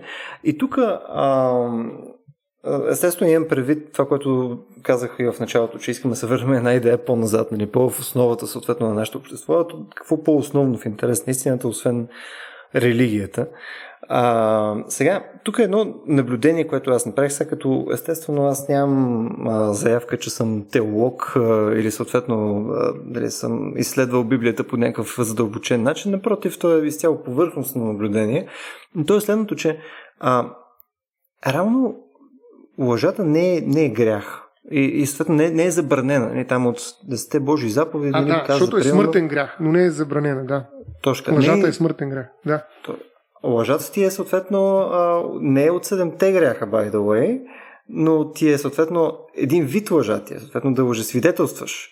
Е забранено, е, да. Е забранено. Но общо да, да, да лъжиш, абе кофти е, смисъл не, не се приема радетелно, нали, съответно там Бог казва, нали, така нали, всеки лъжец ще бъде нали, изведен наяве, нали, прочее, прочее. Не, не се приема позитивно, но не се забранява директно и не се казва, че това е нещо, което нали, не може да се прави. Напротив, смисъл, то е просто изпуснато от целият важен списък с тези неща. И това ми е много любопитно, защото се получава. Дали, дали при писането конкретно на тези текстове е имало някакво осъзнаване, че всъщност те всичките други неща са правяеми, нали, пълно някой може да се а, въздържи от това да убие някого, нали, а, но съответно да забраниш изцяло хората да са, а, нали, да казват лъжи е някакъв тежък нереализъм. Там вече mm. отиваме в нещо, което е много далече вече от човешкото. Затова, примерно, е само в този частен случай, където се казва, нали, не можеш да лъжесвидетелстваш. Нали, това конкретно вече е като директива, което ти е просто утилитарна. Полезно е да, да се каже на хората да не го правят това, защото специално за това могат да се въздържат. Ама, примерно, да каже някой, нали, днеска изглежда страхотно, еми това най-вероятно няма да се въздържат. Нали? Не мога да кажем, че за това тук ще говориш в фаза за винаги. Да, да, така е. Между другото, аз сега гледам седемте смъртни гряха, защото исках наистина да ги видя. А, наистина няма лъжа в тях. А, те са поход, чревоугодие, алчност, леност, гняв, завист и горделивост. Но лъжата е грях. Просто не е смъртен грях от тези седемте. Сега въпросът е, че наистина в а, едно толкова базисно нещо, като десете Божи заповеди, всъщност лъжата фигурира не както кради, не кради, а не лъже свидетелствувай, против ближния си. Забележи, ти каза първата част, но има и много важна втора част. Тоест, може и да лъжесвидетелстваш против себе си. Тоест, може да кажеш нещо, което не, или да откажеш, или изобщо да не, не участваш в а, процеса срещу самия себе си. Това може да го видим и в действащото законодателство, включително и българското, но против ближния си не може. Тоест, има две така, ограничения на лъжата, за да може да я превърнем в заповед, нали, забранявайки я. Първо, че е лъжесвидетелстване, т.е. пред някакъв съд или пред някакъв орган, най- най-общо казано, а, където нали, ти казваш някаква информация нали, за друго лице, което не, ти, не си ти самия. Така че тези две особености нали, всъщност ограничават лъжесвидетелстването от лъжата. И е много по-различно лъжесвидетелстването против ближния от просто лъжата. Много, много по-тясно е като обхват нали, на, на фактология. И това е отново още една думичка, която добавяме към това огромно разнообразие на лъжата. Нали. Това цяло богатство, както между другото Леон Леви има един автор, който лъжата има една книга на български язик, а, който говори именно за така богатството на лъжата. Ето още една част от това богатство всъщност а, че лъжесвидетелстването е особена форма на лъжене, в която всъщност а, имаме съдене.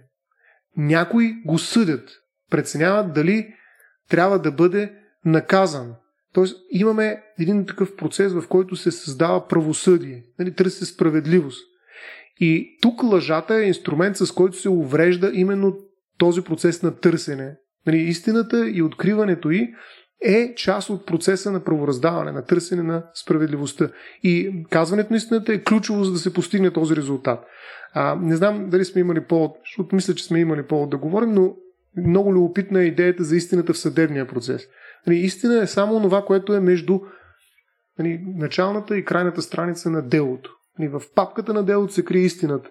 Съдебната истина имам предвид. Тоест нищо, което не бъде доказано в съда, не бъде представено по някакъв начин с средствата, които позволява закона пред съда, не е истина. За, истина, за съда истина е само това, което бъде доказано пред него по установения начин. И нали, това, между другото, а, понякога води до доста големи разочарования тогава, когато не се разкрива престъпление. Нали, всеки знае, че или кой си е извършил престъплението, обаче нали, съда казва няма доказателства, т.е. не е истина. Та е истина, която всички знаем.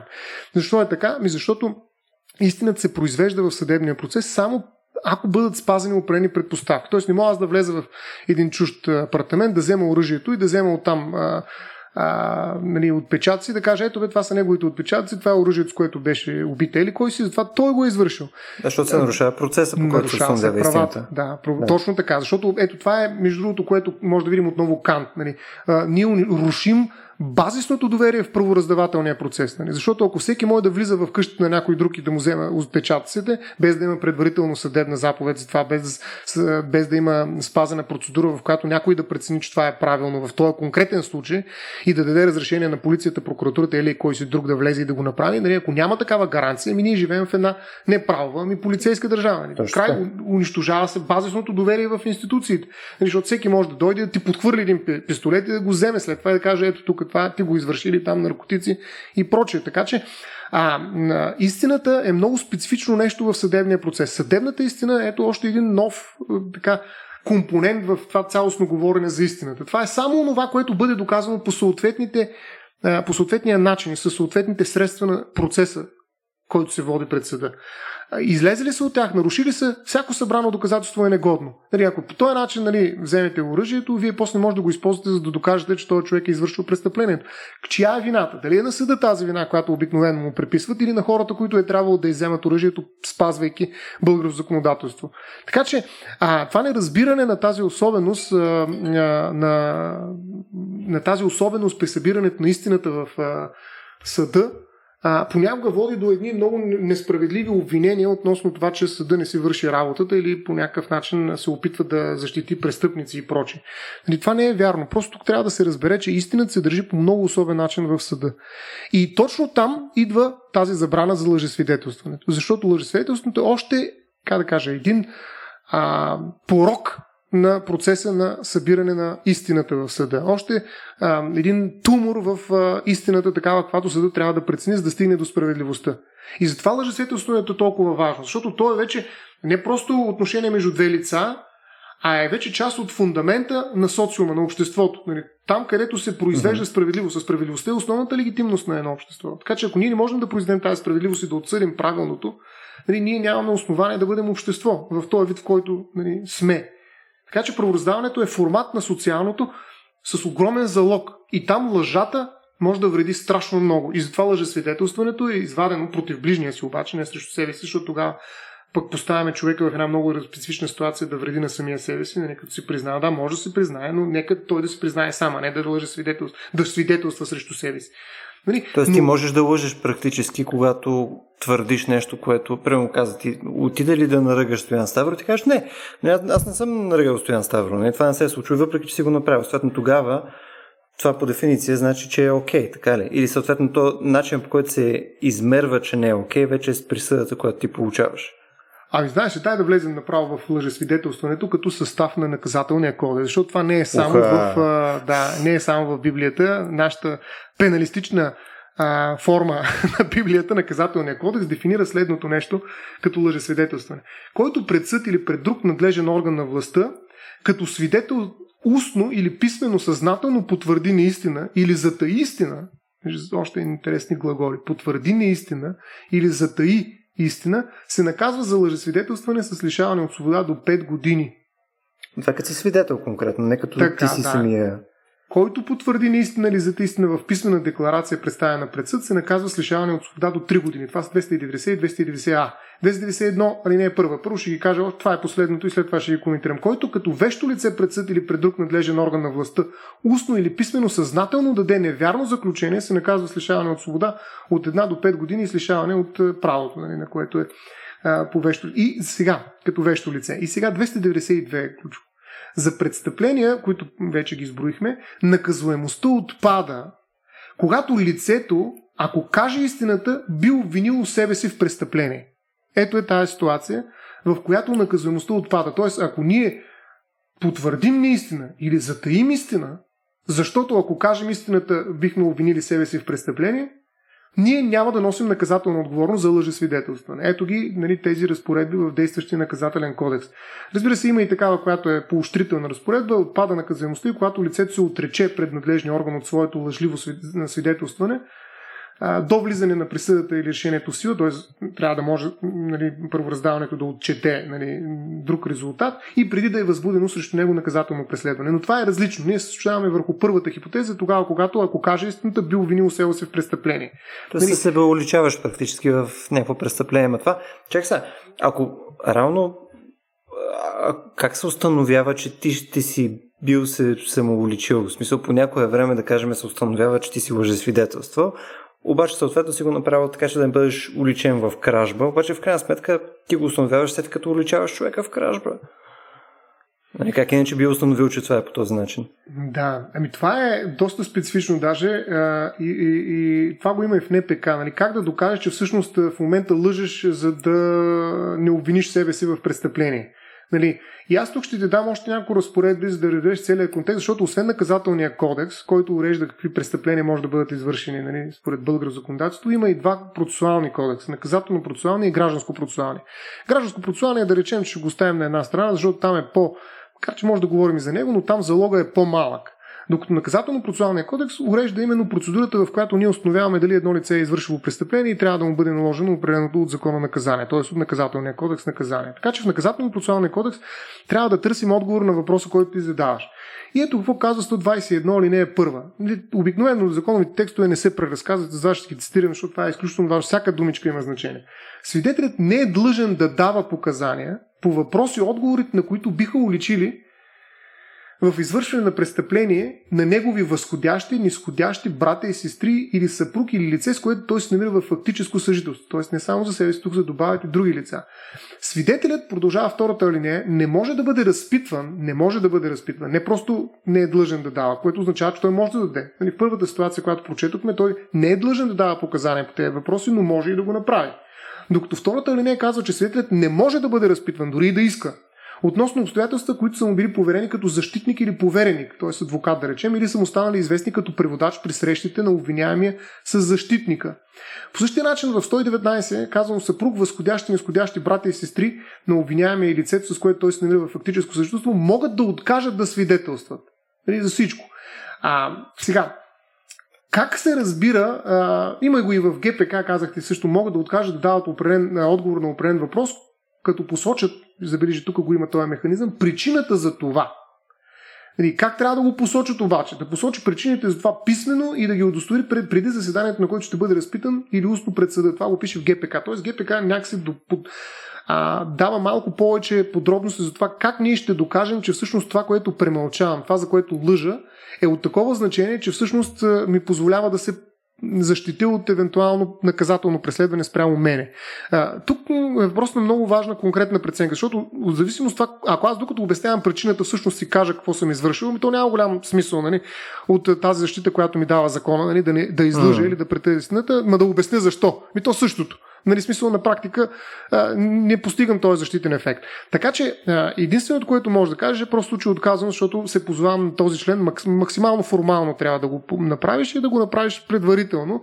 А вече, ако те разберат от други места и докажат, че ти извършваш престъпление, нали, ти ще си понесеш наказанието, но не може наказателната репресия да разчита на твоето самопризнание. Това е свързано и с една, как, как да кажа, историческа обремененост на наказателните процеси, където самопризнанието е било определящ фактор. Нали, цариците на доказателствата, така са го наричали едно време. Uh-huh. Може да се сетиш за кои времена през средновековието става въпрос. Нали, трябва да се признаеш мъчата до последно. Като се признаеш, работа, всичко е наред, но ти няма къде да идиш, освен да се признаеш. Така че самопризнанието в момента не може да бъде база на нито една присъда. То се преценява с оглед на всички доказателства, а именно за да не се допусне нали, дублиране всъщност на самопризнанието през а, свидетелстване срещу самия себе си, защото това в крайна сметка е същото, са предвидени механизми, по които всеки може да откаже, просто показвайки че нали, това би се страшило нали, него като бил евентуален а, обвиняем, да откаже отговор или пък да каже нещо, което нали, не е вярно. Нали, това вече не може да го каже, защото ако го каже, пак обезмисля самия акт. Нали. Единственото, което mm. може да направи е да откаже отговор и да каже причината за това, че отказваме, че се притеснявам, че това, което ви кажа, ще бъде използвано срещу мен. Нали. Това във всички филми също се използва. Имаш право да мълчиш, всичко, което кажеш, ще бъде използвано против теб. Нали. В американските филми имам предвид. Нали, това е право на мълчане. Така, а че... самото това нещо не може да, извинявай, не да, може да, това да. да доведе и до, а, мисъл, ти като кажеш, че има нещо, което криеш, съответно, нали, не може ли прокурор след това да отиде да каже, че сега, що има нещо, което да крие по тази тема, т.е. аз мога да повдигна съответно някакво обвинение към него, стига да мога да придобия някакви допълнителни доказателства. Точно, ти, слагайки един такъв флаг на мястото, където потенциално може да се уличиш, ти вече даваш ясен сигнал, че там трябва да се дълбае. Стига да може да го докаже обаче. В смисъл не може да повдигне обвинение без да има достатъчно доказателства за това нещо, да се направи нали, така обосновано предположение, че нали, има извършено престъпление. Тоест той със сигурност може да види този флаг, който ти казваш, ако е добросъвестен прокурор, а, но той трябва да го докаже без да разчита на теб самия. Тоест, Доказването трябва да се свърши извън обвиняемия. Независимо, айде така да кажа, може понякога да се включи обвиняемия, той може да се признае, може да направи нещо друго като изявление, но не трябва да зависи присъдата от това, което е казал обвиняемия. В никакъв случай. Нали, това е работа, която трябва да бъде свършена от прокурора. Нали, от следователя в случаите, в които има следователи и така нататък. Тоест, ние не трябва да разчитаме на обвиняемия, за да го накажем. И тук е самообвинението, лъжесвидетелстването и така нататък. Така че има и много любопитна книжка, тя е от 1936 в България, издадена от един адвокат Досио Драганов, Лъжата от подсъдимите, се казва. Тя е малка на 50 страници. И той има така много любопитно отношение към нали, лъжата, като съзнателно затаяване на истината, отричане или изопачаване. Тоест, за него това е един от инструментите, които се включват в правото на защита. Нали, в крайна сметка, а, ние може да защитаваме и като лъжем. Нали, някакси аз би го сравним с крайната ни, или с самоотбраната по-скоро. Нали, Аз просто трябва да се защитавам, включително и да лъжа. Ролята на съда е да прецени кога лъжа и кога не лъжа, ролята на прокурора е да ме изобличи. Нали, но аз нали, трябва да бъда свободен в а, избора си какви точно инструменти за защита ще използвам. Тоест никой не може след това да ме вкара в затвора за това, че нали, установява с други доказателства, че аз всъщност съм извършил това престъпление, но през цялото време аз съм отричал, говорил съм някакви неща, които са не са А сега, освен това наказание за това престъпление, което си извършил, аз сега и за свидетелстване още 5 години, нали, или 10 или колкото и там да е. Нали, това, това не може е много да стане. странно, човек. Това е много странно, между. Мисъл, а...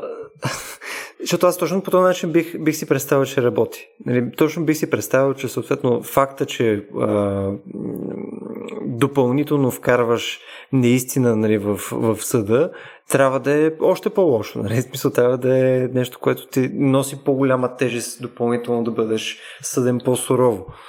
Докато, докато ти казваш, че практически се използва като инструмент, с който практически то е някаква игра със съда, така че да може да се използва нали, в твоята защита.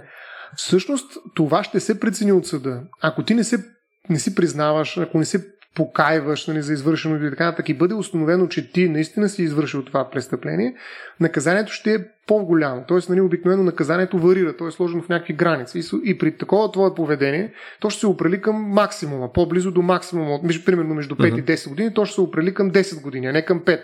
Ако си признаеш, ако се покаеш, ако кажеш повече никой няма да го правя, аз греших, така, така, така, може би, може би, казвам, зависи, наказанието ще е към 5 години, т.е. към минимума.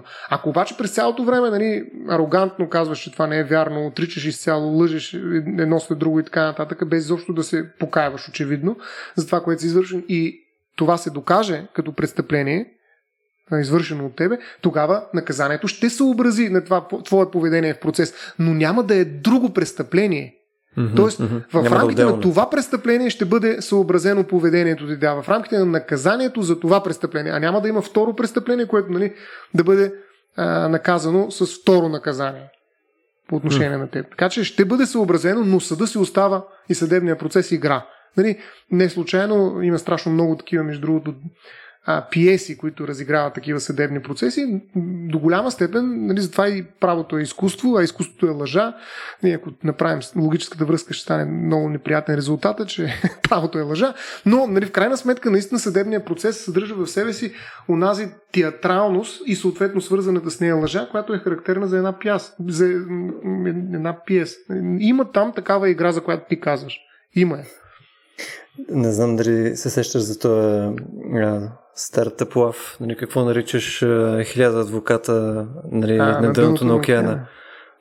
Добро начало. Ама, да. дали знаеш пък другия, дето каза, нали, един адвокат вече на пресмъртно си го, нали, ден и нож вече чете Библията. Нали, какво правиш, човек? Нали, мисля, умираш. Нали, как какво прави? Търся вратичка. Нали. Така че има предвид, че и на дъното на океана може да има вратички нали, към повърхността. Да. Добре, тук малко вече стигаме към час и 20, но едно от последните неща, които все пак искам да вмъкна в този епизод, защото мисля, че искам да го затворим цялото нещо, нали?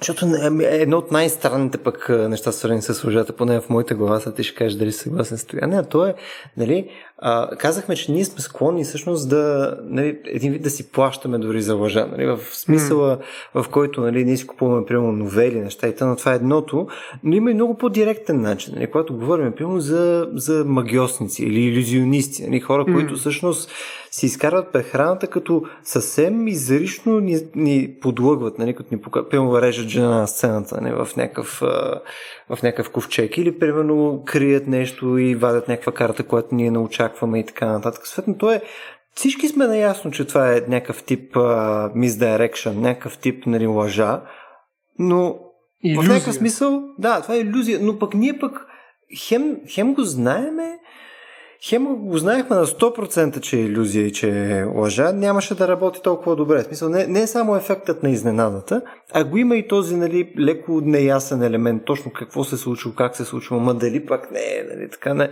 не си на 100% сигурен. Чак когато ти обяснят как се случва дадено нещо, не знам нали на тебе това се е случвало постоянно. На мен са ми показвали трик с карти как се прави. След като ми покажат трика как се прави, вече той няма нищо, в смисъл, нищо интересно няма в този трик. Да. До момента, в който обаче аз не знам а, как се случва това нещо и ми го показват, нали, ми го правят на мен този трик, съответно то държи някакъв мистицизъм и някакъв допълнителен елемент и това е много любопитно, че съответно те си ти, така да се каже, стожерите на, на лъжата и ние, ние сме силно впечатлени от тях, защото то се изисква някакво много специфичен тип умение. Не, то е а, отново от някаква форма, може би, както казахме, за хитростта. Не, обаче това е някаква така физическа хитрост. Не, това е някакво допълнително Ловкост. друго ниво. Ловкост, точно така. Което е много интересно. Ами, това е същата работа с еднорозите. В смисъл, лишават ни от магията, лишаваш едно детство от магията на дядо Коледа. Нали? Като казваш истината и видиш ли, правиш страшно важен акт нали? спрямо детето си, като педагог, който разбира, че истината е най-важното, защото си кантиянец.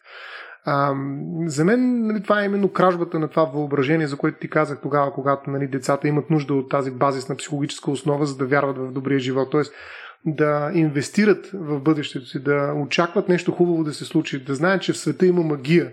Нали, че нещо, което а, осмисля страданията, мъките, трудните периоди и прочее и прочее. Тоест надеждата, тая надежда има и в а, тази ловкост, за която ти каза, че се случват фокусите. Нали? Когато виждаш, че нещо се случва и ти не можеш да се го обясниш, е, значи чудеса се случват в този свят, бе да му се не види. Нали, аз знам, че това не е, обаче искам да вярвам. И разбира се, има много философи, които цинично ще кажат, гледай сега, защитна реакция и нататък. Ние сме си говорили за тях, между другото.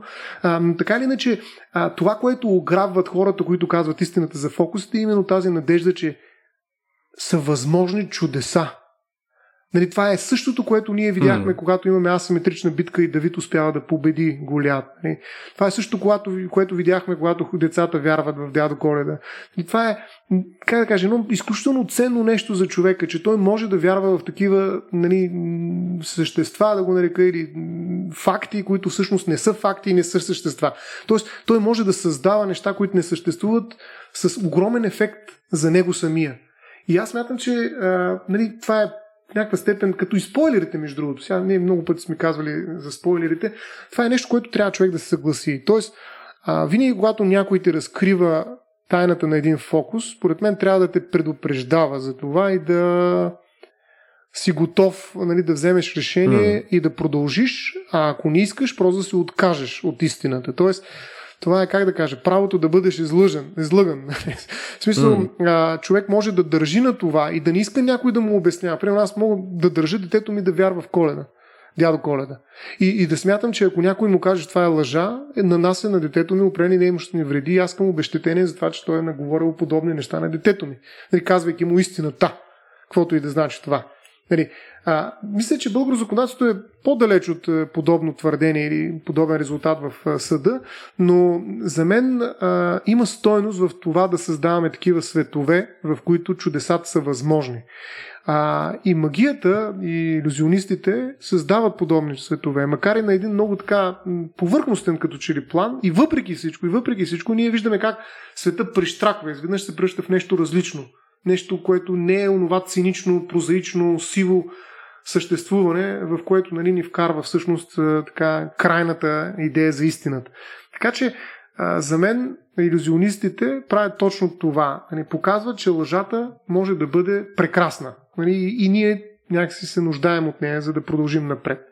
И то, между другото, и още нещо, ако позволиш само да допълня. Да, Виждаме конкретно при иллюзионистите, че те конкретно ползват лъжата като инструмент и там е може би най-явно цялото нещо. Очевидно да. те постигат някаква цел и там има един мой голям любимец, бяхме правили даже за него едно събитие преди година и половина вече, а, Джеймс Ранди, който mm. имаше а, един филм, който се казваше An Honest Liar, мисъл, честния лъжец.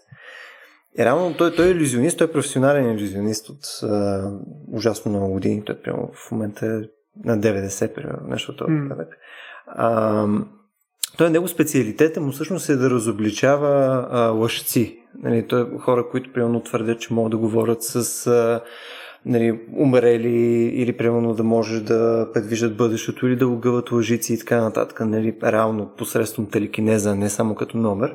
Реално неговата, неговата цяла схема е да може да използва този инструментариум, който е на а, на измамата и на, на лъжата и така нататък, така че да може да разобличава други лъжци. И, и според него именно а, този тип а, метод е единствения начин, по който можеш да разобличиш един лъжец, ако ти самия си всъщност добър в това нещо, което е много интересно. Да. Също. Еми, това е пак точно тази кражба на лъжата. Нали, от крадваш, крадеш ми, така как да кажа, ам, иллюзията, че това нещо наистина може да се случи без лъжа. Защото може да правим сравнение с една пиеса, където пак всички знаем, че актьора там, деца фърлял, умирал от отровен едва ли не. Това е ясно, че той не се трови. Нали? Или пък дори във филмите, нали? блъсна там една червена боя и сипана и вече 300 а, такива убити хора нали, лежат на земята. Ясно е, че това е лъжа. Ясно е, че тези хора не умират. Те им плащат да се правят нали, там на, на интерес. Нали, така грубо казано. А, mm. Тоест, пиесата е място, където ние знаем, че това е лъжа, но знаем как се случва тая лъжа. Нали, даже има такива филми за това как се прави един филм. Нали, ние знаем как всъщност ни лъжат. И там е нещо нормално, да видим как е направен филма, каква техника е използвана, каква технология е използвана и прочее. Тоест филма е една лъжа, за която ние знаем как се случва. Иллюзионизма обаче е нещо друго. Там е ситуацията отново същата, всички знаем, че това е една лъжа, но ние не знаем как се случва. И това превръща лъжата в чудо. Нали, защото ние, това за което ти казах, ние не знаем как всъщност не излъгаха. Как стана тази работа? В смисъл, това е голямата разлика между иллюзията и пиесата. Между фокуса и а, едно представление. Значи ние не знаем тези хора как успяха да направят това нещо, което видяхме с очите си. Нали, ние го видяхме и въпреки това не знаем как става. И нали, не искаме да го разберем. Нали, във всички случаи желанието да разберем как е станал фокуса е ключово за силата на този фокус. Нали. Мисля, едва ли някой гледа фокус и се кефи нали, и казва, колко хубаво стана, изобщо не ме интересува как стана. Нали, смисъл, напротив, ние се интересуваме mm. и го гледаме всеки път, нали, спираме го, ако можем на камерата и прочее, прочее, само и само да разберем. Обаче ние не можем да разберем и това прави по-фокус още по-хубав. Точно така това го прави още по много по точно така, да. много по-сочен. Да. И в момента, в който някой ни го разкаже това, което ти казваш, то убива фокуса, да. то убива красотата на това представление. И затова всеки трябва да има право, според мен, което ти казах, нали, а, да избере, нали, дали да разбере крайна сметка как се случва този фокус или просто да има своето право да бъде излъган и сам да търси решението на загадката, която поставя пред него този фокус нали, на практика. Еми, добре. Мисля, че днеска събрахме колкото успяхме в този епизод. Аз, между другото, ми останаха още някакви неща, но мисля, че мога да ги сложим пълно като допълнителни материали. Mm. Сега конкретно темата за, за тези бели лъжи, малките ежедневни лъжи, между другото, тя е много, по, много по-детално разгърната, отколкото ние дадохме време в а, една книжка на Дан Ариели, а, The Honest Truth About Dishonesty се казва. а, което е супер интересно. Той сам Харис в интерес на в а, тази книга, която споменахме, Lying, и той основно за този тип лъжи говори. Така че силно препоръчвам специално, ако някой се интересува малко повече по темата, да хване и да ги, да ги чекне. Ще сложим линкчета. Мисля, че ги нямаме в нашия сайт, но със сигурност ги има там за Kindle и, и подобни неща, така че може да Да, има и други две книги, които са на сигурност да. на български язик. Също може да видят mm. на Пол Екман, той е доста известен, нали? Излъжи ме, mm. ако можеш.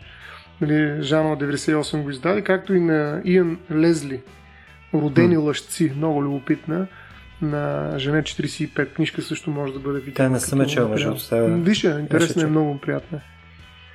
Еми супер, ще ги пуснем сега като линкчета допълнително след епизода и да се надяваме да се е харесало това на нашите слушатели. А, съответно, ако някой от вас иска да ни подкрепи за този тип епизодчета, които правим с а, Стоян и с Петко и с Никола и така нататък, начинът по който може да го направите е на patreon.com slash raciobg.